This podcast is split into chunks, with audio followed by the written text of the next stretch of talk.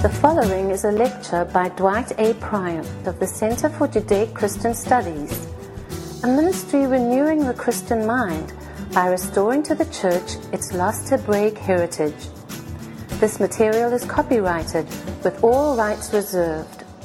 For more information about Dr. Pryor's ministry, please visit our website, jcstudies.com, or call us at 937 434 4550.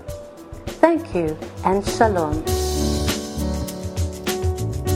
Well, I want to take up the important and exciting subject of Romans chapter 3. In our continuing study, we're at the pivotal chapter. That's the principal text of all Protestant Reformation, Romans chapter 3. Indeed, Romans chapter 3 is considered to be, by many, the heart of the book of Romans.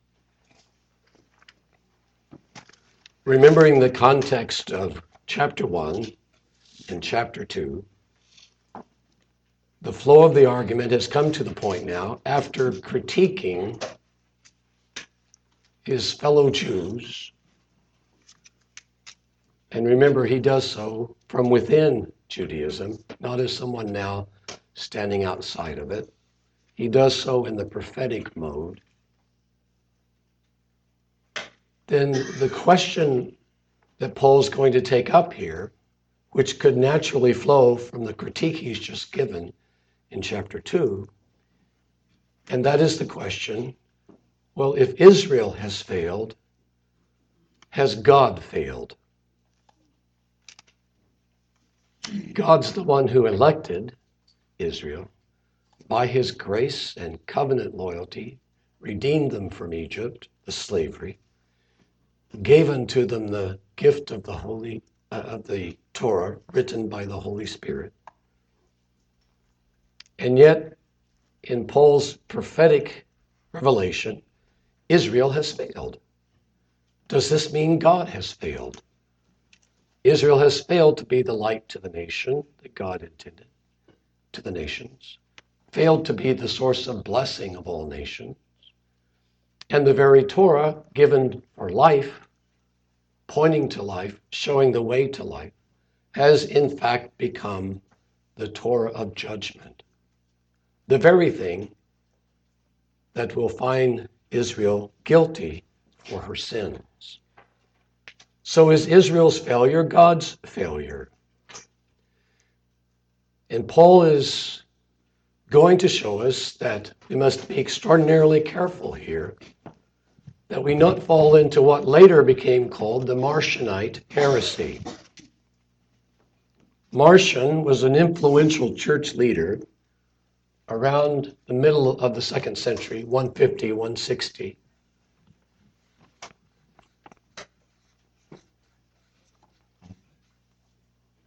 His philosophical worldview was Gnostic.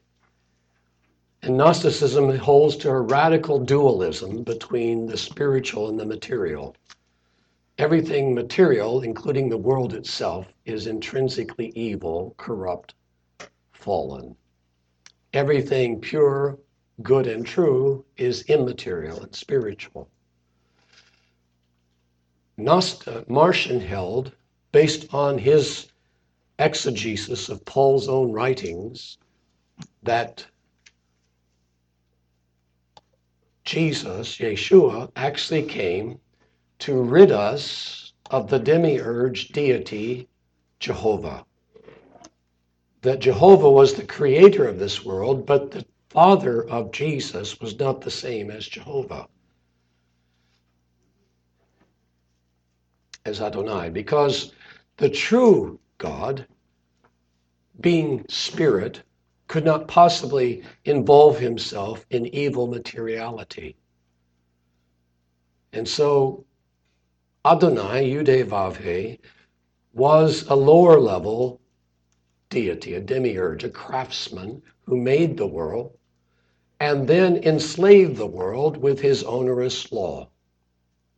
And Yeshua came to free us from the curse of that law, to set us free from the judgment of Adonai, and to reveal to us the true Father. After all, he said to the Jewish people, No one has seen the Father except the Son.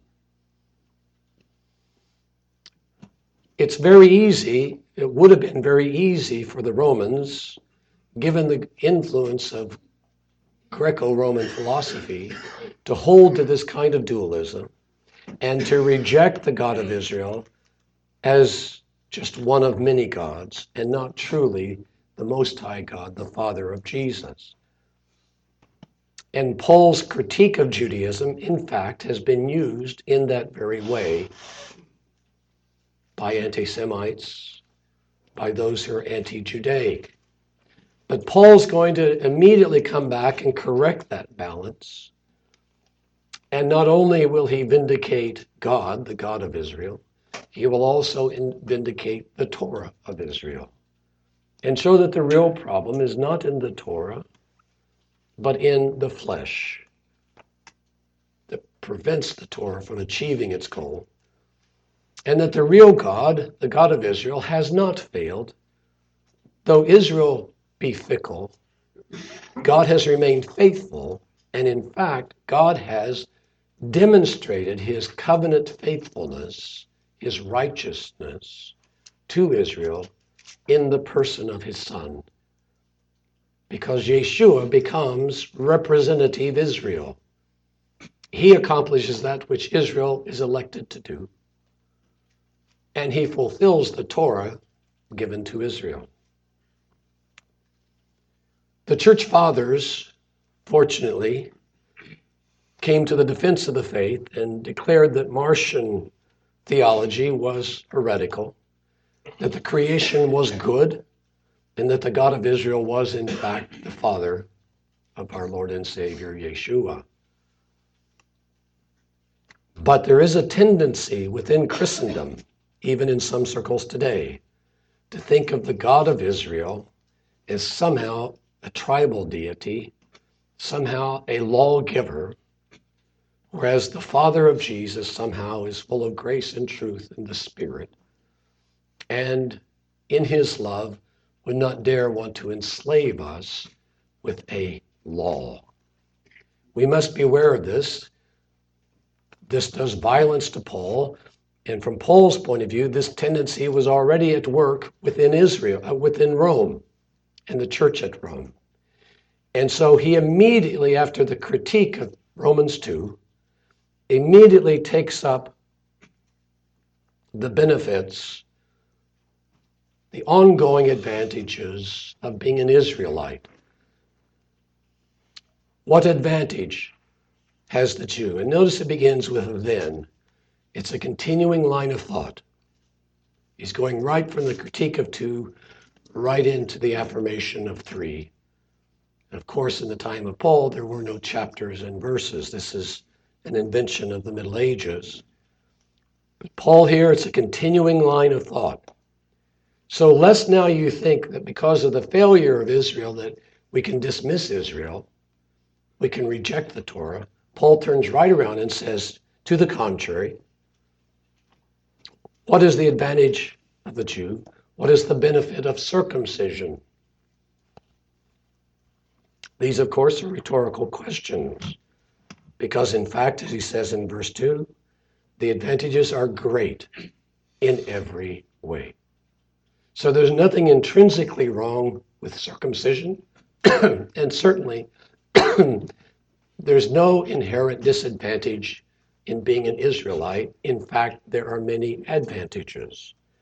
And notice now when he talks about the privileges of Israel, these are all given in the present tense. He doesn't speak of it as something in the past. They had these advantages, but these advantages have now ended with Messiah. These are continuing privileges that they have, a very high calling to the service of God. First of all, they have been entrusted with the very oracles of God.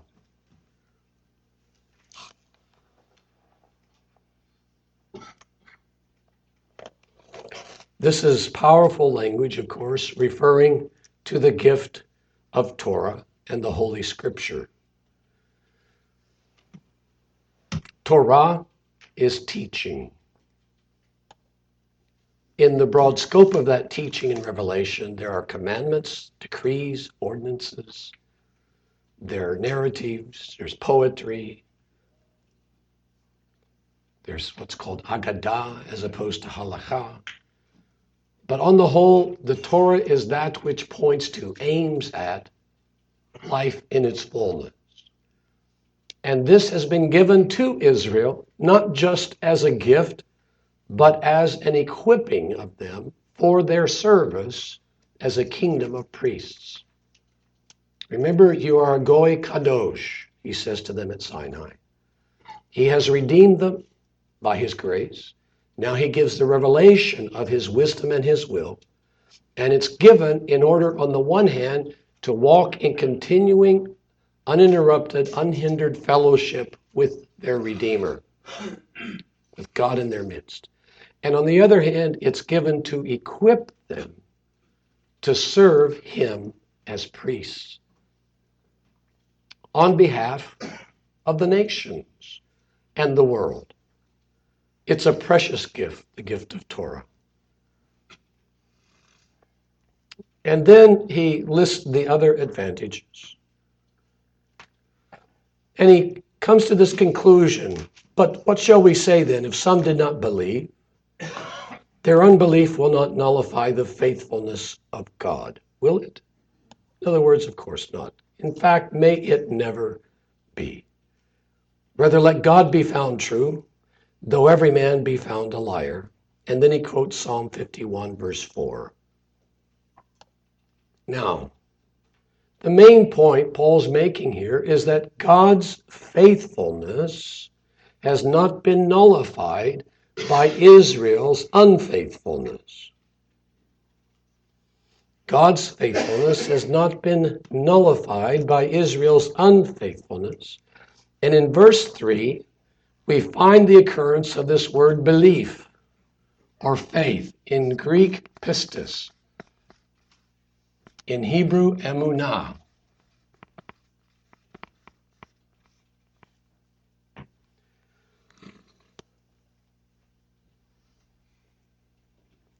Pistis is more than just believing in something it also has the connotation of being loyal to someone.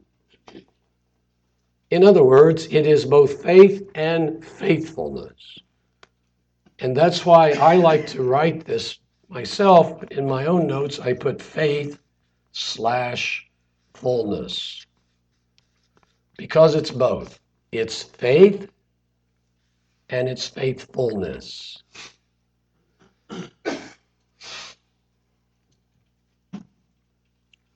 loyalty, persistence, fidelity. And here he's speaking in verse 3 of the faithfulness of God. The faithfulness of God. And here the term is pistis theou.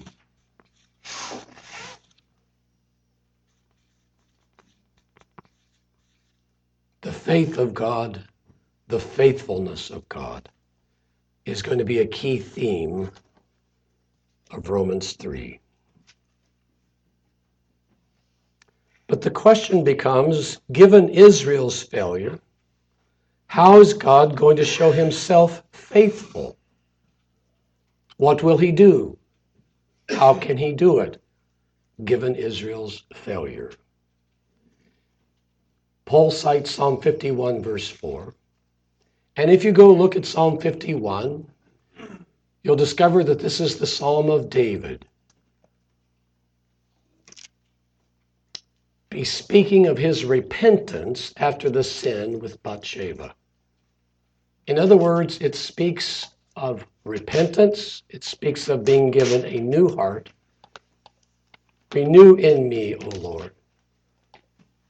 In other words, it's using new covenant language. Take not your Holy Spirit from me. Renew me. Forgive me. I've sinned against you. It's not a coincidence that Paul cites this psalm. And remember now, we've already given you the principle that when Paul cites a scripture, it's not as a proof text, it's referring to the whole context of that psalm and the themes that are associated with that context. In verse 9, well, before we get to 9, let's just look quickly at 5 and 6. Our unrighteousness, our unfaithfulness, speaking of Israel, Paul incorporates himself within Israel, of course. Our lack of faithfulness to the covenant, uh, covenant. Somehow, how is God going to demonstrate his righteousness? And then, of course, he takes up this question that I mentioned before this tension of God, on the one hand, being an impartial judge. He must judge righteously, which means impartially, and thereby find Israel guilty. On the other hand, he's a God who abounds in chesed, in grace and steadfast loyalty to the covenant with Israel. And so, how is he going to, on the one hand, exercise his wrath against Israel's sin, and on the other hand, exercise his covenant loyalty to Israel as the descendants of Abraham. This is the tension Paul is wrestling with.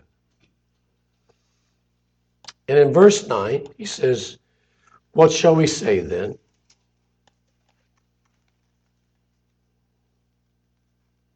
Are we, we Jewish people, better than the Gentiles? No, not at all. Because he's just demonstrated in verse 8 that God is going to judge even Israel justly. And in fact, when he does so, as he says in verse 9, we'll discover that all, both Jews and Greeks, are under the judgment of sin.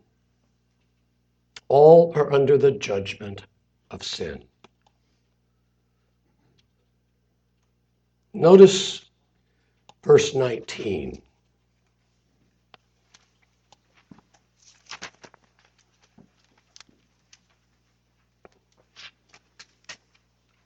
We know that whatever the Torah says, it speaks to those who are under the Torah, or literally here in the Greek it says in the Torah, so that every mouth may be closed and all the world may become acceptable to God.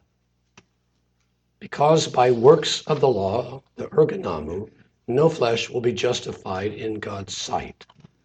For through the Torah comes the very knowledge of sin. So, Paul here in verse 9, which is going to reinforce in verse 19, is that all alike, both Jew and Greek, stand under God's just condemnation. In other words, stand under God's wrath against sin.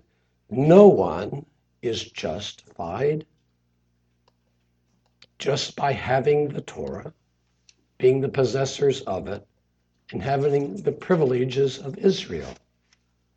Indeed, as he's going to argue in verse 9, in some manner that he'll expand upon, the very possession of the Torah is that which clearly identifies your transgression as sin. And therefore will even more definitively prove God's justice in judging that sin. So rather than the Torah having availed Israel in overcoming sin, it has become instead the judgment of their sin. Sin, of course, here is the idea of missing the mark, of missing the divine intent for the fullness of life. But for Paul, sin is more than just individual failures. Sin is a power at work in the fallen world. And that power has to be addressed. So the point Paul is making here is quite clear. In chapter 2, he critiques his fellow Jewish brethren. He comes right back and says, wait a minute, don't go too far with this. Remember, there's nothing intrinsically wrong with circumcision. In fact, there's much advantage the Jew has. And the greatest advantage is the gift of God's Torah. And then he turns right back around and then says, however, even the giving of that gift has also now will also now be the basis for just judgment against those who have the Torah. So the bottom line is we all stand in need of deliverance. We all stand in need of a redeemer to get us out of the Egypt of sin, death, and destruction and judgment. Jew and Greek stand equally condemned. The Greeks stand condemned by the, the law of God in their hearts. The Jew stands condemned by the Torah God has given them. And he cites then a number of scriptures from the Psalms. And the sequence here is not haphazard or accidental. And if you go back and look at these scriptures, I'll give them to you. And you read them through in sequence, in some of the context, it'll greatly reinforce Paul's point. First of all, the opening scripture is a combination of Psalm 14, verses 1 through 3. I'm referring to verses 10 through 12 here of Romans 3. It's a reference to Psalm 14, verses 1 through 3, 53, verses 1 through 3, and Ecclesiastes 7:20. Verse 15 is a citation of Psalm 5 9.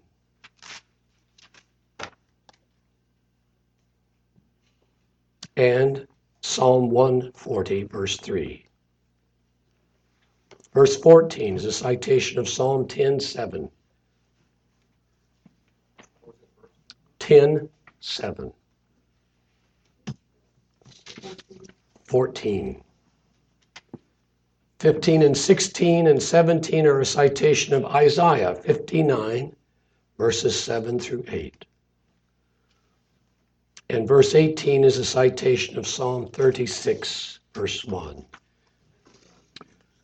I don't have the time to take you through all those Psalms, but in fact, the sequence is not haphazard. Paul, in his brilliant rabbinic mind, is putting together scriptures, and to the Jewish mind, at this point, he's speaking to his fellow Jewish brethren. The impact of these songs is quite decisive, and the context of them is quite decisive. Now, notice verse 20. 19 and 20.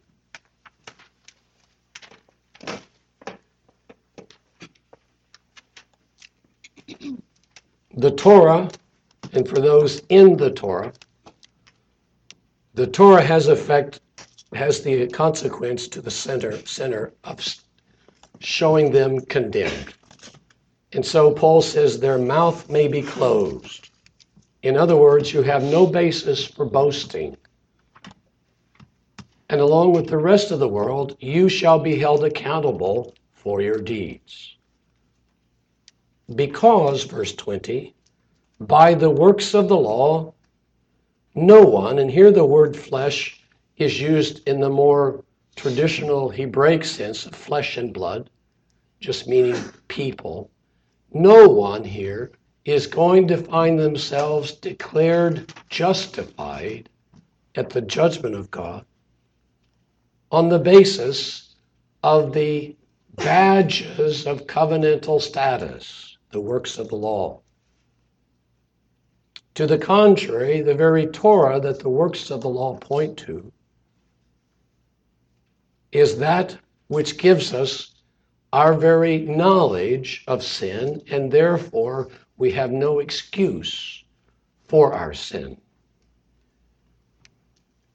Now, we've laid the foundation for this, so I'm not going to elaborate extensively, but it's so critical to understand this because it is the classic misrepresentation that is at the very heart of the Protestant theological analysis of Romans. And that is this that works of the law, Ma'aseh Torah, the erga nomou in the Greek, is not works righteousness.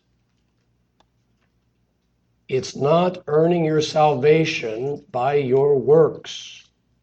It's not legalism. Paul has no need to critique legalism. Even the Jewish sages do that.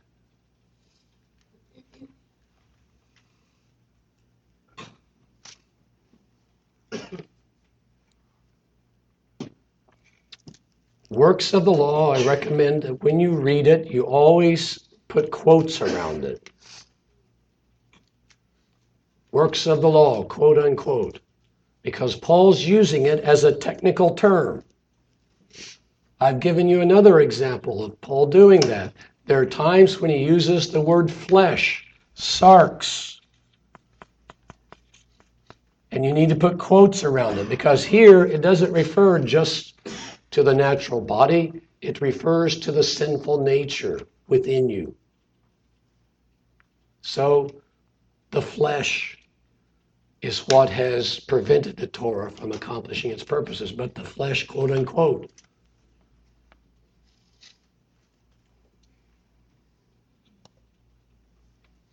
The same with works of the law. Professor Sanders decisively documented that the best of rabbinic Judaism never taught that you earn your salvation, you earn the grace of God by your performance of commandments, by your doing of pious deeds. There's no way one can possibly win God's favor, God's grace, God's salvation and redemption based on one's performance. Because we all shall fall short of the mark that he sets for us. And Israel at Mount Sinai is the classic example, as we've already mentioned. The very moment of the giving of that precious gift, they fall in to the worst sin of their history. So the problem is dramatically demonstrated at that decisive place in Jewish history. All fall short. But works of the law is a technical term that means once you have been elected to the covenant by God's grace, then the doing of these particular things becomes the symbol of the fact that you are walking in faithfulness to the gift of the covenant. They're indicative of covenant faithfulness on your part. When God redeemed, saved Israel out of Egypt, it was not because of any merits of Israel in Egypt. What did they do that earned God's salvation? Effectively, they had forgotten their God. God redeemed them by His grace, His chesed, because He had made promises to their fathers, to Abraham, Isaac, and Jacob. So by God's grace, He comes and redeems them. Now they're redeemed. He invites them to renew the covenant with Him. And in effect, like a bridegroom with a bride, he reads the ketubah, the Ten Commandments, the Ten Words. And Israel, the bride, has to effectively say, We do. We take you as our beloved. we enter into this covenant. And they did that. Na'aseh v'nishma, we will do and hear all that you say. We will be your people. You will be our God. And then God gives extended teaching and instruction as to how they, now set apart for his service, must walk in holiness if they're going to have unhindered intimacy and fellowship with the God who is holy. Be ye holy, for I am holy. God's not being difficult or onerous. In fact, he's being passionate. He wants that intimacy with Israel. He wants that fellowship. That's the reason he brought them out of Egypt, was to get them to himself so he could dwell in their midst. But if they're going to be near him, with him, in him, they have to be holy. Because if they walk in rebellion, iniquity, in sin, that will separate them from his presence. He knows they're going to fall short of the mark, so even within the Torah, he gives them directions for atoning sacrifices. That when the fellowship, the intimacy is broken, here are steps you can take that will effectively represent your repentance so we can come back into intimacy again. But now that you're in covenant relationship with me, you have obligations, Israel. My faithfulness to you in redeeming and saving you now summons you to faithfulness to me. And the primary visual indicators of your covenant faithfulness to me will be circumcision, kashrut, and the Sabbath. These are signs, the very word God uses of them. These are the things that mark you out. They have the multi uh, purpose effect of setting you apart from the nations and setting you unto me. And so they become tremendously important as indicators of your continuing covenant faithfulness to me. That's the works of the law. But in the very process of these things becoming so distinctive, so symbolic, in the flesh of Israel, these things can also become a source of pride, of exclusivity. We're in, you're not. And if you want to get in, if you want to be part of the covenant people, you have to come in like us and be us. You have to become a Jew. And that means you have to become a proselyte, symbolized by the ritual of circumcision, among other things. So, N.T. Wright uses this term, the badge of covenant membership. And I think it's very good. These works of the law, God given and good in themselves, become, in effect, the badge giving the indication that you, in fact, are covenant people. You're in the covenant community that God has redeemed and called to faithfulness. But the problem now that Paul is going to be addressing is that some think that because I've got the badge on, in fact, when the great judgment of God comes, I'm going to be declared justified.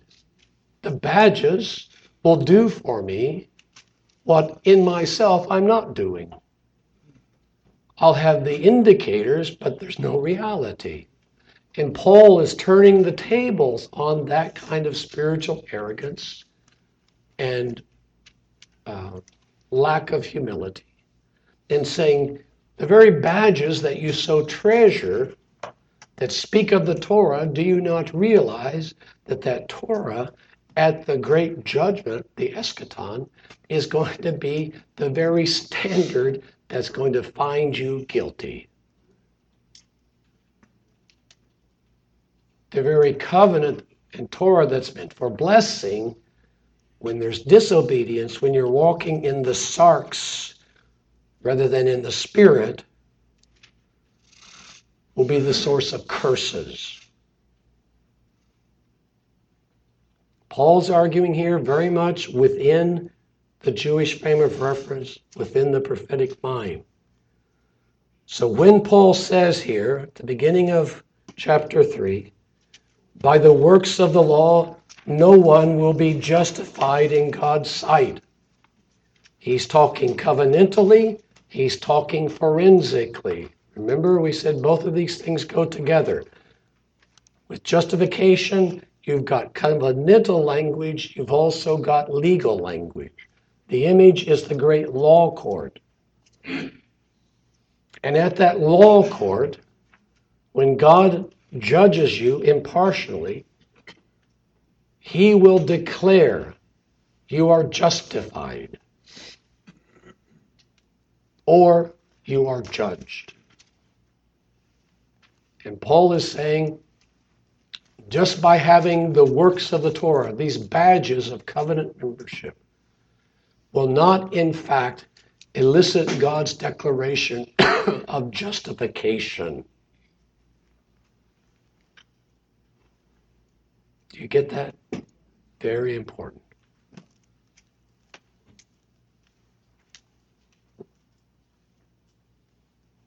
Indeed,